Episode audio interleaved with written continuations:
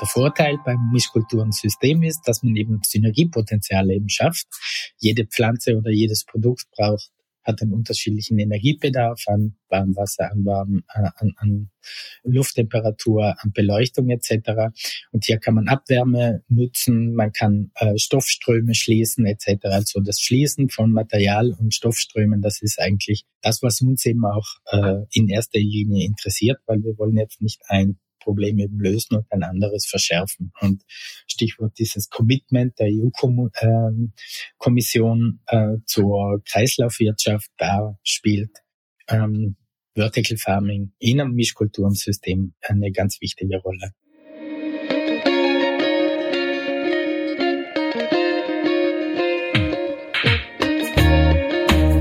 Herzlich willkommen bei Ganz offen gesagt. Mein Name ist Saskia Jungnickel-Gossi und ich freue mich sehr, dass ihr mit dabei seid. Gerade in Großstädten, wo es wenig Platz für flächenintensive Landwirtschaft gibt, steigt die Nachfrage nach Nahrungsmitteln. Um diese Nahrungsversorgung in Zukunft sicherzustellen, braucht es alternative Ansätze. Einer davon ist das Vertical Farming, also landwirtschaftliche Anbauflächen vertikal zu denken. Das tut mein heutiger Gast, Daniel Podmirsek. Der Wiener Architekt hat das Vertical Farming Institute in Wien gegründet. Er ist einer der Vordenker und gefragtesten Experten auf diesem Gebiet. Wir reden heute über die Ernährung der Zukunft, wo die Politik gefragt ist und ob wir unser Gemüse künftig auf unseren Dächern anbauen sollten.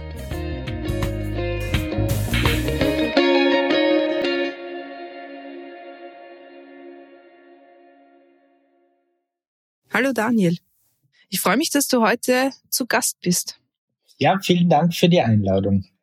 Wir beginnen unseren Podcast immer mit einer Transparenzpassage, also woher wir einander kennen. Das beantworte ich gleich mal. Wir kennen einander, weil ich dich recherchiert habe äh, zu dem Thema und wir dann mal ein Gespräch geführt haben. Und ich das so spannend fand, dass ich dich gerne heute nochmal einladen wollte. Ähm, und die zweite Frage ist, ob du aktuell für Parteien oder deren Vorfeldorganisationen tätig bist. Mm, nein, das ist schon länger her und das war nicht in Österreich, also das war in Italien noch. Okay. Ähm, kommen wir zum Thema, das ja ziemlich umfangreich ist. Ähm, ein bisschen schwer getan, einen Einstieg zu finden, aber ich beginne mal so, dass die UN sagt, ähm, um die Menschheit künftig ausreichend zu ernähren, braucht es bis zum Jahr 2075 etwa eine zusätzliche Fläche von der Größe Australiens. Ähm, kurz gesagt heißt das, dass sich Städte etwas überlegen müssen, um die Ernährung sicherzustellen, oder? Ja, prinzipiell sollten wir uns das alle überlegen. Ja, wir sehen halt das größte Potenzial in der Stadt, mhm. ähm, weil wir haben jetzt ungefähr 50 Jahre an Erfahrungen, wie man Indoor-Lebensmittel produzieren kann. Und wir sehen hier ein großes äh, Potenzial oder Synergiepotenzial kann man das eben auch nennen, wie man ihn gemeinsam eben in der Kombination mit konventioneller Lebensmittelproduktion äh, das garantieren kann, dass wir einfach über das gesamte Jahr, das darf man ja nicht vergessen, über das ganze Jahr hinweg kontinuierlich mit Lebensmitteln versorgt werden können. Ja, das mit Australien stimmt, ja, das ist leider eine traurige Tatsache. Ähm, wir werden bis 2075 und äh, da ist es zu spät, Pessimist zu sein, das muss man einfach akzeptieren, eine Fläche so groß wie Australien neu erschließen für die Lebensmittelproduktion. Das klingt mit konventioneller Landwirtschaft äh, unmöglich. Basierend auf den Daten, die wir haben und die wir untersucht haben in den letzten Jahren, sehe ich hier eigentlich keine, äh, kein großes Potenzial. Ja. Also das Einzige, äh, was ich immer der Vollständigkeit halber mit äh, ähm, erwähnen möchte, ist, wenn wir jetzt radikal unsere Ernährungsgewohnheiten umstellen, und damit meine ich jetzt nicht nur Österreich oder Deutschland, sondern nehm, nehmen wir das hypothetische Beispiel einer Weltregierung her und die einfach sagt, okay, ab jetzt werden wir den Fleischkonsum radikal reduzieren, ja, äh, dann sehe ich hier schon eine Möglichkeit. Aber es gibt ja so Vorlaufstestphasen hier in, äh, in, in Europa, wo einfach unterschiedliche Parteien mal vorgeschlagen haben, lassen uns mal den Fleischkonsum äh, reduzieren. Ja, das, wenn du Politiker bist, solltest du dir das äh, genau überlegen. Also wenn du deine Karriere beenden willst, dann mach diese Vorschläge im Wahlkampf. Ich erinnere mich daran, dass es irgendwann gab es durch diesen Vorschlag in Deutschland, man führe einen vegetarischen, veganen Tag an öffentlichen Kantinen ein oder so. Und ich glaube, der Aufschrei war monatelang.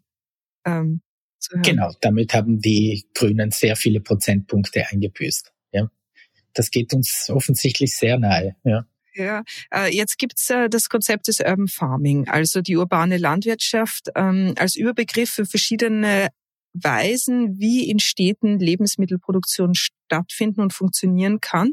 Und eine Art des Urban Farming ist eben das Vertical Farming, also die vertikale Landwirtschaft. Was, äh, was versteht man darunter?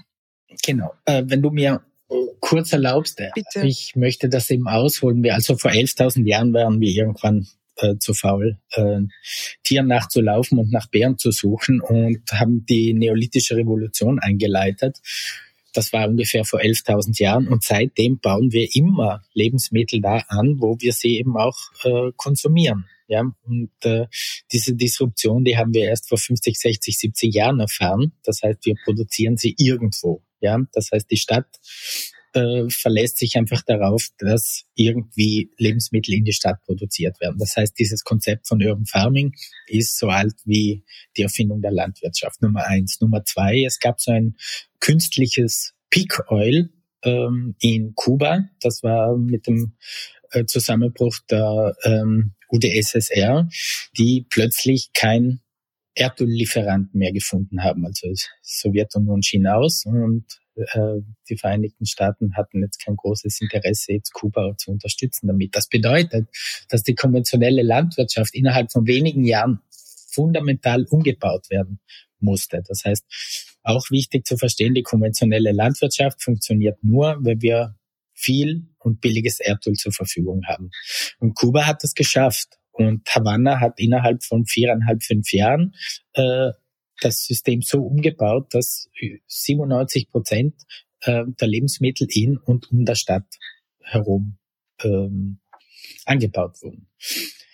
Dann in den 60er Jahren äh, gab es diese Pionierleistung von einer Wiener Firma, also die Rutner Internationale Pflanzenbau, äh, die äh, gesagt hat, wir könnten das eigentlich vertikalisieren auch noch. Seitdem gibt es dieses, äh, diese Idee des Vertical Farming. Damals hießen sie noch die Phyto Tower und die wurde dann, sagen wir, in den Nullerjahren oder 2009 gab es dann die ersten Beispiele international, ähm, wo ähm, diese Art des äh, Anbaus intensiviert wurde. Ja. Äh, nur zur Erklärung einwerfen darf, das sind diese Rutner-Türme, die du meinst, gell? das waren so ähm, meterhohe Turmglashäuser, in denen die Beete rotiert sind, wie in einer Art Paternoster, also Aufzug und so ähm, gezogen wurde, also Gemüse gezogen wurde. Und die haben sich eine Zeit lang sehr gut, also da gab es einen richtigen Hype drum. Äh, heute gibt's die nicht mehr. Aber das war so ein Vorstoß des vertikalen, wie kann vertikale Landwirtschaft aussehen, ne? Genau, also es mhm. war, deswegen sage ich hier immer tatsächliche Pionierleistung. Also es mhm. gab großen Mut und es gab auch das Kapital dafür und deswegen wurde diese, wurden diese Prototypen wirklich weitergebracht und weiterentwickelt. Und man muss einfach verstehen, äh, wir reden hier von den 60er und 70er Anfang an, in den ersten 80er Jahren noch, ja, wir wussten eigentlich noch nicht mal, also das wissen wir erst seit 72, 73 ersten wissenschaftlichen Publikationen, wie Photosynthese eigentlich funktioniert. Das heißt, es wurden eigentlich irgendwelche Lampen, irgendwelche Steuerungssysteme irgendwie zusammengeschraubt und hat einfach gehofft, dass das funktioniert. Ja. Daran ist es auch gescheitert, oder? An der Energie, also dass es Energiefresser waren ohne Ende. Äh, es waren natürlich Energiefresser, ja. Äh, also äh, die Lampen, die hatten ungefähr ein Kilowatt äh, an Leistung, ja, die haben enorme Wärme äh, abgegeben. Aber der wahre Grund, warum das nicht weiterentwickelt wurde, war einfach, das war genau in diesen Jahren oder Jahrzehnten, wo die Lebensmittelpreise kollabiert sind, Nummer eins, ja, und Nummer zwei, ähm, relativ frühes Ende oder der Tod des Erfinders. Jetzt hast du äh, das Vertical Farming Institute in Wien gegründet und ihr habt hier ja eine Reihe von unterschiedlichen vertikalen Gewächshäusern konzipiert. Also wie kann vertikale Landwirtschaft denn für euch aussehen? Ähm, ja, ähm, zwei Dinge dazu. Die erste ist, es gibt keine One-Stop-Shop-Solutions. Äh, dann, das hängt einfach äh, von mehreren Parametern ab. Das eines der wesentlichen Geschichten ist, ähm, sind ähm, Widmungsfragen, Zonierungsfragen, ähm, ähm, um welche Gebäude handelt es sich und dann natürlich um welchen Maßstab. Das heißt, wie groß ist das Ding? Ja? Mhm. Also jetzt, wenn ich wieder sage, es gibt eine kleine Vertical Farm im Süden von England, die äh, Frischprodukte beziehungsweise Salate und so weiter für äh, die Zootiere produziert und dann gibt es einfach diese äh, Mega Plant Factories, die wir von der Ostküste von Amerika kennen, aber eben auch von ähm, vom arabischen Raum. Das heißt, es gibt hier unterschiedliche Möglichkeiten und Denksätze und alle sind natürlich abhängig jetzt von den Zielsetzungen, sagen wir mal, eines äh, Developers, ob es jetzt Real Estate oder Urban Developer ist, Nummer eins und Nummer zwei eben die Frage nach dem Geschäftsmodell. Mhm. Also prinzipiell ist es der, der Vorstellung gibt es da keine, keine Grenzen. Es wird nur, je kleiner es wird, umso schwieriger wird es natürlich, hier ein nachhaltiges Geschäftsmodell aufzubauen. Mhm. Äh, Wäre es möglich, also gibt's kurze Seitenfrage, äh, funktioniert Vertical Farming auch zu Hause? Also kann ich mir zu Hause in der Stadt das so aufbauen, dass ich meinen Bedarf decken könnte? Also die erste Frage beantworte ich mit Ja, die zweite nein. Ja, die erste ist, wir haben auch ein kleines, äh, eine kleine äh, Skulptur, die ist jetzt auf Wanderschaft in unterschiedlichen Museen. Äh, man kann sich auf alle Fälle so ein Ding in die Wohnung stellen und man kann wir haben sehr viele Experimente durchgeführt. Man kann schon sehr viel für sich produzieren. Aber ihr, also wir essen ungefähr 680 Kilogramm an Lebensmitteln pro Jahr, ja, und wir brauchen derzeit 2300 Quadratmeter an Fläche konventionell, mhm. um uns ein Jahr lang mit Lebensmitteln versorgen zu können. Und wenn die die durchschnittliche Wohnfläche in Österreich ist, glaube ich, 42 Quadratmeter oder so. Das heißt, selbst wenn wir das Ding jetzt wirklich vollpacken, vielleicht, es ist eine witzige Frage, aber eigentlich kann man sich überlegen, ob ich zumindest auf den Kalorienwert komme, wenn ich mir jetzt vorstelle, ich baue jetzt meine ganze Wohnung in eine Insektenfarm um, vielleicht schaffe ich das da irgendwie. Ähm, aber ähm, würde ich abraten. Ja, okay, aber realistisch ist, ist es eher nicht. Ist es nicht, nein. Äh, aber es hat einen Haufen Side-Effects, ja, in dem Moment, wenn, äh, also es gibt vom anderen Maßstab ja sehr viele, äh, sehr viele Beispiele eben mit diesen Community Gardens äh, oder mhm. Rooftop Gardens, äh, eben auch in Wien und so weiter. Da gibt's am Anfang natürlich immer sehr viel Energie äh, ähm, und Lust darauf, diese Dinge umzusetzen. Irgendwann, und jetzt komme ich wieder auf die Wohnung zurück, stellt man eben fest, das ist eigentlich ganz schön viel Arbeit. Lebensmittel oder Pflanzen, sich um Pflanzen so lange zu kümmern, bis sie wirklich Früchte tragen, dass sie ja auch eben essbar sind. Ja. Das heißt, um dem Fuß da entgegenzusetzen, würde ich einfach empfehlen, äh, wenn man nicht wirklich aus einer Bauernfamilie ist und wirklich nur eine Wohnung hat, dann sollte man das machen, um äh, ja, also man kann sich mit Kräutern etwas mitversorgen oder man kann einfach experimentell ein paar Pflanzen produzieren oder eben auch ein paar Fische, aber nicht um seinen Bedarf zu decken. Ähm, kommen wir mal zu euren Türmen. Wie, wie sehen die denn aus? Wie funktionieren die? Was kann ich drin anpflanzen? Wie, erzähl mal.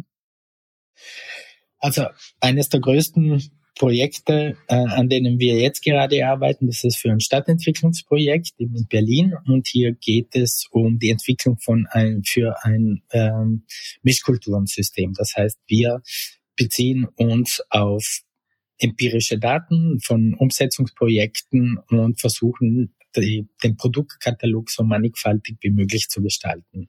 Und da geht es wirklich von der Tomaten über Kräuter- und Salatproduktion, das was jeder eben im Kopf hat, hin eben zu Insektenproduktion, Pilze und Fische etc. Das heißt, dass wir einfach versuchen, so viel Makronährstoffe wie möglich abzubilden und so einen differenzierten Produktkatalog haben, der dann natürlich eben auch wieder attraktiver werden kann, wenn man das eben verknüpfen will mit einem Gastrokonzept. Also für ein Stadtentwicklungs äh, Gebiet, wenn man das von vornherein eben mitkonzipiert, funktioniert das eigentlich recht gut. Der Vorteil beim Mischkulturensystem ist, dass man eben Synergiepotenziale eben schafft. Jede Pflanze oder jedes Produkt braucht hat einen unterschiedlichen Energiebedarf an Warmwasser, an, Warm, an, an Lufttemperatur, an Beleuchtung etc. Und hier kann man Abwärme nutzen, man kann äh, Stoffströme schließen etc. Also das Schließen von Material und Stoffströmen, das ist eigentlich das, was uns eben auch äh, in erster Linie interessiert, weil wir wollen jetzt nicht ein Problem eben lösen und ein anderes verschärfen. Und Stichwort dieses Commitment der EU-Kommission äh, zur Kreislaufwirtschaft, da spielt ähm, Vertical Farming in einem Mischkulturensystem eine ganz wichtige Rolle. Aber wie kann ich mir das konkret vorstellen? Ist es ein Turm mit einem geschlossenen Kreislauf, in dem sowohl jetzt Fische existieren können äh, und Pflanzen? Und wie, wie funktioniert das in sich dann? Genau, also in dem Fall ist es ein, ähm, das Gebäude hat mehrere Funktionen, also äh, mhm. Büro, Gewerbe, Retail etc. Und ein wesentlicher Bestandteil, ungefähr 25 Prozent des Gebäudes, hat äh, sechs unterschiedliche Geschosse mhm. plus zwei Untergeschosse und auf jedem Geschoss gibt es ein Produkt. Also machen wir mal ein einfaches Beispiel. Jeder äh, kennt die Solarstrahlung, äh, jeder weiß, wo am meisten Licht hinfällt. Das ist nämlich oben am Dach. Ja, deswegen sind dort auch die PV-Module. Und in dem Moment, wenn ich eine Pflanze habe, die sehr viel Licht braucht, dann werde ich die natürlich oben platzieren und nicht im Keller. Im Keller eignet sich beispielsweise die Fischproduktion, weil die jetzt nicht abhängig sind vom Tageslicht. Die sind schon glücklich, wenn sie wissen, dass es Tag und wenn es Nacht ist. Und das sind genau diese sagen wir mal, klimatischen oder energetischen Überlegungen, die ganz am Anfang eben mit berücksichtigt werden müssen für die architektonische Konzeption und für das Energiekonzept. Und in dem Moment sind eben auch diese Energiebedarfe, die zu Recht immer kritisiert werden, weil es ist eine energieintensive Geschichte, aber dann auch wieder argumentierbar, ja, beziehungsweise vertretbar. Mhm. Das heißt, Licht ist ein wesentlicher Faktor. Also quasi die, die Instandhaltung ist ja schon da sehr relevant. Ne? Also weil, wie gestaltet man das energieeffizient? Genau, also man muss sich äh, das bewusst machen. Also es gibt ja eben unterschiedliche Produkte nochmal. Wir ja. teilen das immer in drei Kategorien auf. Das heißt, eines äh, sind die photosynthetisch aktiven Pflanzen. Das heißt, da fallen Salate, Tomaten, Kräuter und so weiter rein. Ähm, dann gibt's die Protein Deliverers, also die Proteinlieferanten, ähm, also Insekten und Fische. Und dann gibt es natürlich noch die dritte Kategorie, und zwar das sind die äh, äh, Laborlebensmittel, also Stichwort Cell-Based Meat etc. Ja? Mhm. Und all diese haben unterschiedliche Energiebedarfe. Das, der größte Bestandteil im und ähm, so wird die Debatte eben auch immer äh, wieder geführt. Vertical Farming zahlt sich nicht aus, weil ich brauche viel zu viel Strom. Mhm. Ja, Strom brauche ich aber nur für die photosynthetisch aktiven Pflanzen. Das muss man wissen. Also wenn ich jetzt glaube, ich muss das Sonnenlicht ersetzen, dann brauche ich viel Strom. Und selbst mit den höchst effizientesten LEDs, die wir haben, die zwar immer noch besser werden, aber die machen den größten Bestandteil aus. Wie ist das Projekt in Berlin jetzt? Wo ist da der Stand? Und was ist die Zielvorgabe? Ähm, wir sind Abschluss äh, der Machbarkeitsstudie mhm. und hier geht es einfach darum, die äh, wesentlichen KPIs zu beantworten. Das heißt, wie sieht es mit der Produktion aus, mit welchem Ertrag ist zu rechnen, äh, welchen Energiebedarf habe ich, mhm. äh, welchen, also ganz konkret jetzt welchen Wärmebedarf, welchen Strombedarf, was sind die Kühllasten, was sind die Peaks ähm, und ähm, darauf aufbauend werden dann Entscheidungen getroffen, ob das dann in die Planung überführt wird oder nicht. Und die Zahlen, die wir jetzt da haben, sind äh, eigentlich ziemlich erbaulich. Mhm. Das, was in Berlin dann funktioniert, wäre ja auch was, was dann vielleicht in Wien funktioniert, oder? Wie steht's denn da? Ja, Wien und Berlin ist super, weil die haben die gleiche, ähm, äh, also ähnliche klimatische Bedingungen. Ja. Ähm, Vielleicht nur als Fußnote, was wir mit unseren energetischen Simulationen äh, jetzt auch immer machen, wenn wir äh, ermitteln wollen, wie viel Energie unser Gebäude braucht, arbeiten wir mittlerweile jetzt immer mit zwei Klimadaten oder sagen wir, mache ich es mal einfach mit, äh, mit denen von Belgrad, weil die haben zwei Grad mehr Durchschnittstemperatur, weil wir nicht mehr davon ausgehen, dass wir den Klimawandel in den Griff bekommen. Und dann stellt man eigentlich schon fest, ähm, dass wir uns auch neue Fragen stellen müssen in der Etablierung für ein nachhaltiges Energiekonzept. Stichwort auch eben für das Equipment, weil das Heizen überhaupt keine Rolle mehr spielt, vor allem wenn wir, wenn es um Lebensmittelproduktion geht, sondern dass eher die Lüftung beziehungsweise die Kühlung interessant wird. Aber kommen wir zu Wien. Da gab es eine lustige äh, Zahlenspielerei von dir, wie viele äh, Vertical Farms Wien bräuchte, um sich autark zu ernähren. Genau, das war so eine Art Proto wissenschaftliche Arbeit, die wir geführt haben, also keine Dissertation, nicht in dieser Tiefe, sondern wir wollten einfach nur mal eine Annäherung machen. Äh, vielleicht hole ich da ganz kurz aus, weil ich immer, also in dem Moment, als ich begonnen habe, über Vertical Farming bei Konferenzen und so weiter zu reden, natürlich immer gesagt, na, gerade wir in Wien, wir, wir brauchen das nicht, äh, wir haben das Machfeld vor der Tür etc. Und das war aber schon eine saubere, äh, fundierte Arbeit von uns. Wir haben einfach festgestellt, dass das Marschfeld von der Fläche her reicht, um den sechsten Wiener Gemeindebezirk ähm, äh, äh, zu versorgen. Ja, daraufhin habe ich ein kurzes Paper geschrieben, eben mhm. Mythos Marschfeld. Und gleichzeitig haben wir uns dann auch überlegt, okay, wie könnte oder wie viel Gebäude oder vertikale Farmen müsste es brauchen, nur als theoretische, um eine Annäherungszahl zu haben, um Wien lebensmittelautark zu machen. Und wenn jemand den Unica Tower am Schwedenplatz kennt, eben von Neumann, äh, ein Gebäude in dieser mhm. Größenordnung, 11.000 Stück. Jetzt kann man in erster Instanz natürlich sagen, boah, das ist eine brutale Zahl, ja. Aber auf der anderen Seite, es wären nur acht Prozent des Gebäudebestandes von Wien. Mhm. Ja. Das wäre sogar machbar. Also von unserer Warte aus auf alle Fälle, ja. Die Frage ist, ob wir das wollen, ja. Ja, aber wie steht's denn eigentlich um den politischen Willen in Wien, äh, hier anzudenken, Vertical Farming, urbane Landwirtschaft? Ich glaube, das ist ein jetzt Wien kurz zu verlassen, ist jetzt ein politisches Problem. Ja, ähm, es ist äh, ein Ding, das muss man einfach langfristig angehen und deswegen ähm, äh, ich schaffe das nicht innerhalb von einer Legislaturperiode. Ja, und Nummer eins und Nummer zwei, wir hatten bereits äh, ganz wichtige äh, Prototypen hier in Wien. Ja. Deswegen ist es uns eben auch so wichtig, das Routenarchiv eben weiter auszubauen, äh, auszubauen und eben den Leuten zugänglich zu machen, um einfach ähm, darauf aufmerksam zu machen, wie weit wir eigentlich im Denken schon einmal gewesen sind. Ja. Und ähm, wenn es um die, die, Erfindung des Routenatums geht, da geht es jetzt einfach nicht nur um die Entwicklung der neuen Gebäudetypologie, sondern es geht auch darum, eben die Stadt als Metabolismus zu verstehen. Das ist ganz, ganz entscheidend. Ja? Also es gibt Stoffströme in der Stadt und es gibt Energieströme in der Stadt und die müssen wir irgendwie schließen, wenn wir weitermachen wollen.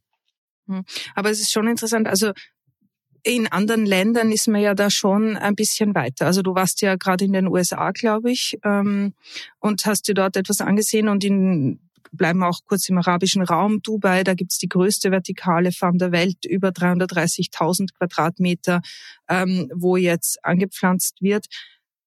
Da merkt man schon einen Unterschied im Zugang, oder? Ähm, man merkt das auf alle Fälle, ja. Äh, wie du sagst, ja, ich war gerade in, in Jackson, Wyoming und danach eben in Maine, also in Portland.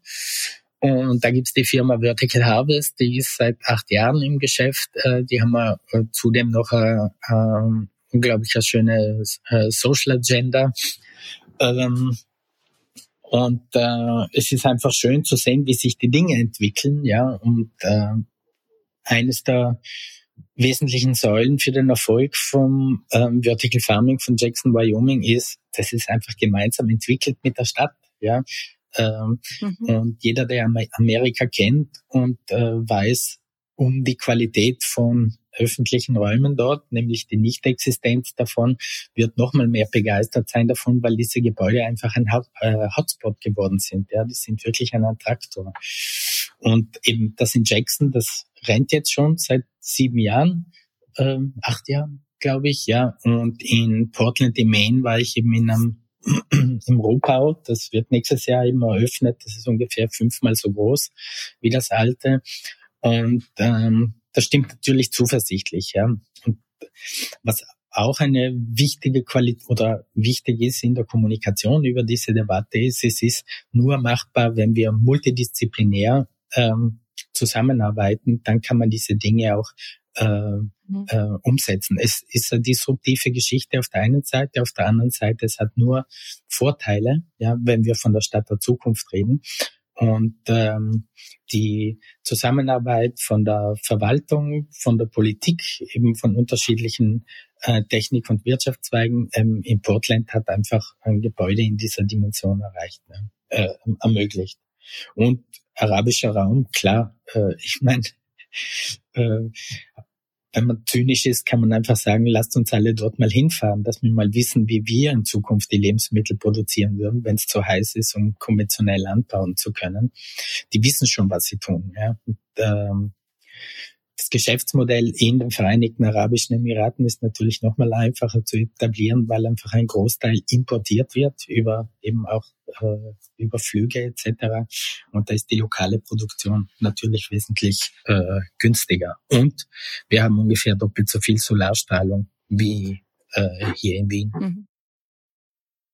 Was mich einfach überrascht ist äh, oder verwundert ist, wenn man hört, was die UN sagt, eben ähm, und diverse andere Statistiken auch, die uns einfach vorhersagen, wie es aussehen wird in 50, 60, 70 Jahren mit der Lebensmittelproduktion, dass das nicht irgendwie politisch eines der Nummer eins Themen ist. Mm, das ist ein Punkt, ja. Und ein anderer, dieses äh, äh, beeindruckende administrative Monster, also die EU-Taxonomie, die hier erschaffen wurde, da ist mhm. so gut wie nichts äh, keine Rede von Lebensmittelversorgung, von äh, Lebensmittel, von landwirtschaftlicher Produktion etc. Das sind alles Dinge, die uns schon, äh, sagen wir mal, belasten, ja, weil es erschwert natürlich ja, eben auch die Suche nach einer Argumentationsstrategie für die Integration von urbaner Lebensmittelproduktion jetzt im generellen, da rede ich jetzt gar nicht einmal von, äh, von Vertical Farming. Ja. Hm, sollte uns das besorgen? Ähm, es gibt den Slogan bei uns, it's too late to be a pessimist. Ja, äh, wir müssen das machen. Ja, und äh, wir sind äh, hundertprozentig überzeugt davon. Und diese Stolpersteine oder diese Schwierigkeiten, die auf allen Ebenen eben äh, ähm, passieren können, ob es jetzt auf verwaltungstechnischer Ebene ist oder wo auch immer, ja, oder ein technisches Problem, das gelöst werden muss, ja, die muss man sich einfach annehmen, ja. Was würdest du denn, ähm, was sollte denn die Regierung Österreichs, die Regierung Wiens tun? Jetzt bringst du mich in eine Beraterrolle. Ähm, naja, äh, die Herausforderungen sind klar, ja.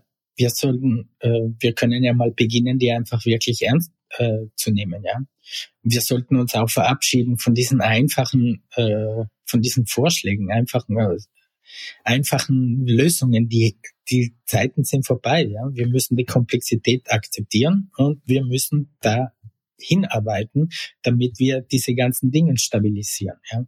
Wir nächste Generation denken, das ist vielleicht etwas, das es vereinfacht, ja, und sich verabschieden von diesen äh, kleinen Schritten, die die Zeit sowieso schnell wieder auffrisst. Also Big Picture, große Ziele und äh, umsetzen. Die Herausforderungen beziehungsweise das, was uns droht, das wissen wir.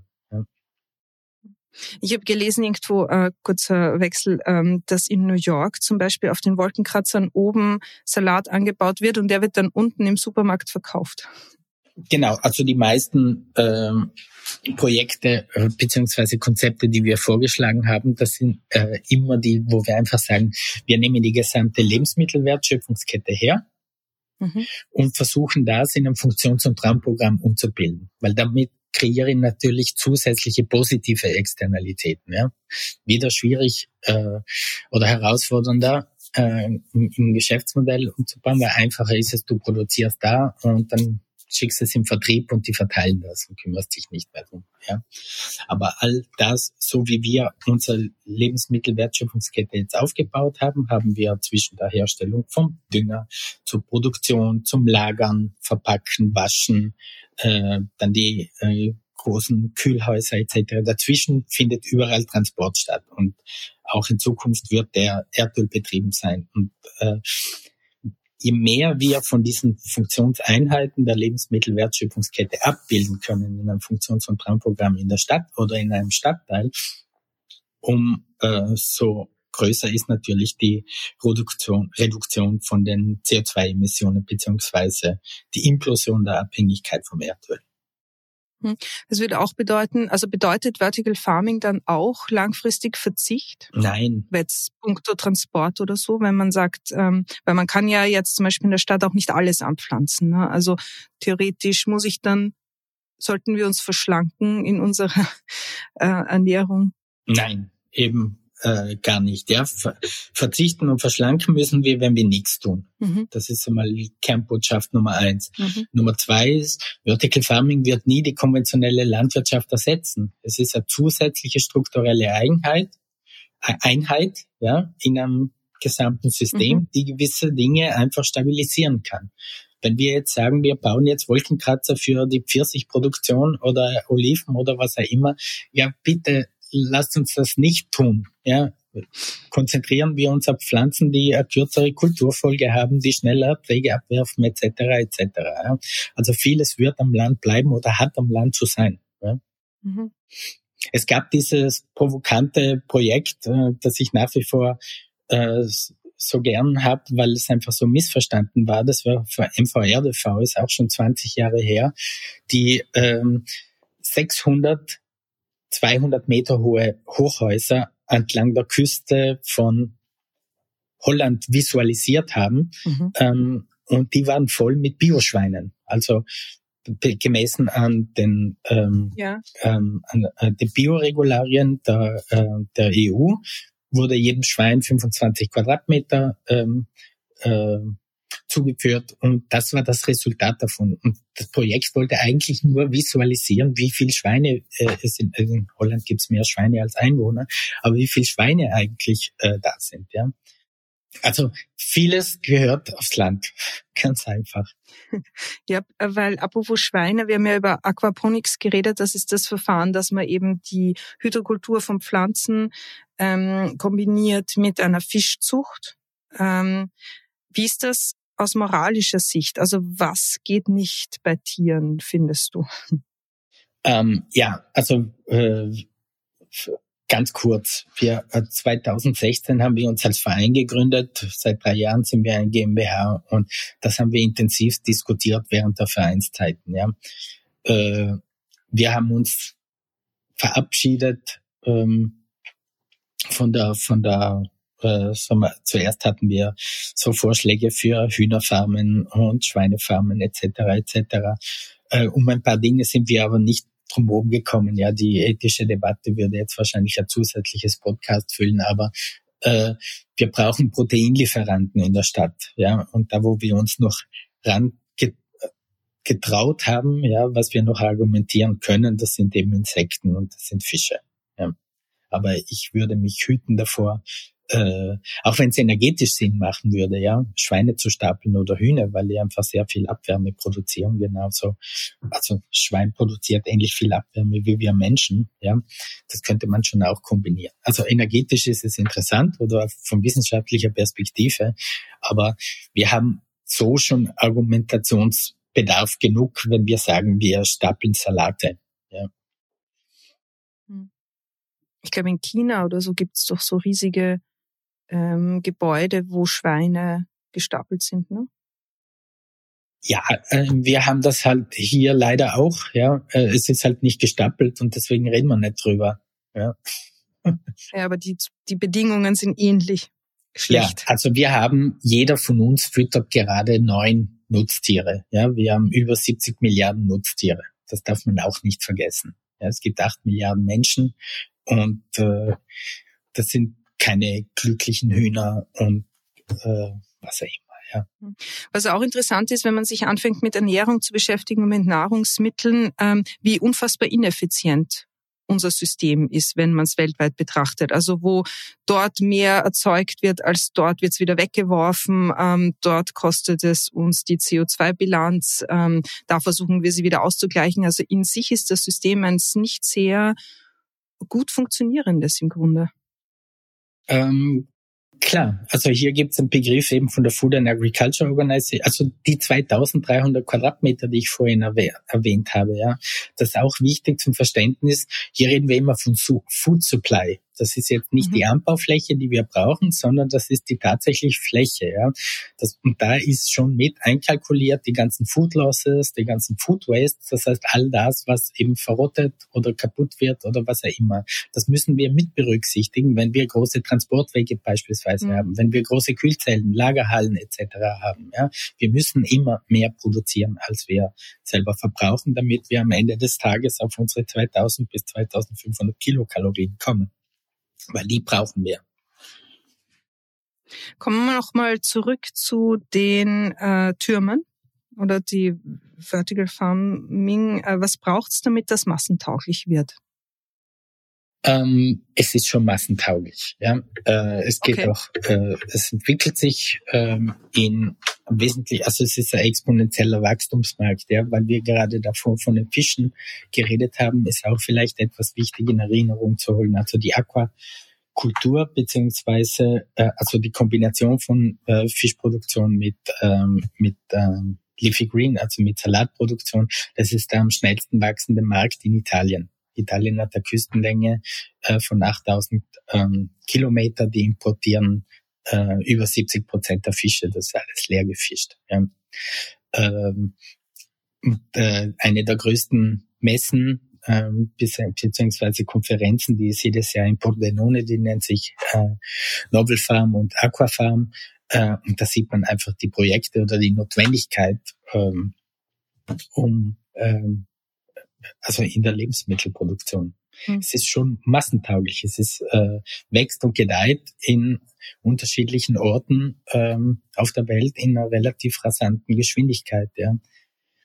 Begonnen, das Revival hat 2009. Ja. Und jetzt mhm.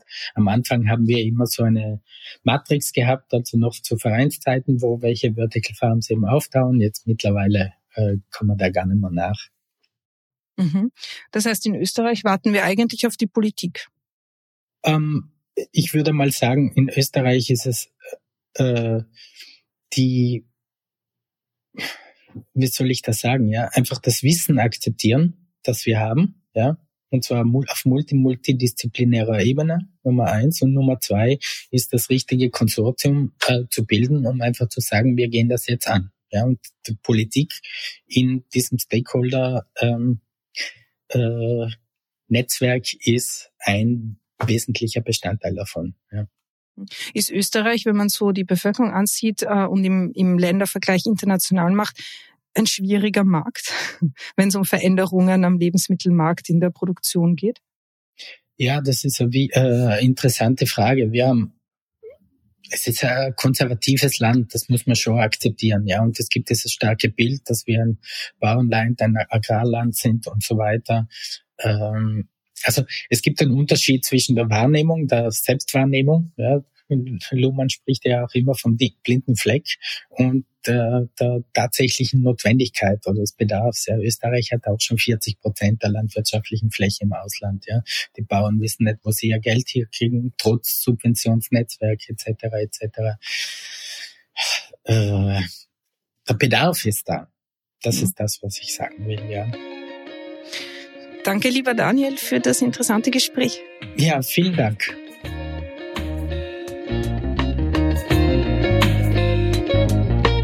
Das war die heutige Folge von Ganz offen gesagt. Wir freuen uns, wenn ihr unseren Podcast abonniert und weiterempfehlt, wenn ihr uns auf Twitter, Facebook oder Instagram Feedback gebt und uns in euren Podcast-Apps mit fünf Sternen bewertet. Und falls ihr euch jetzt mehr für das Thema interessiert, dann könnt ihr doch mal reinlesen auf verticalfarminstitute.com. Euch danke fürs Zuhören bei Ganz offen gesagt. Bis zum nächsten Mal. Ciao.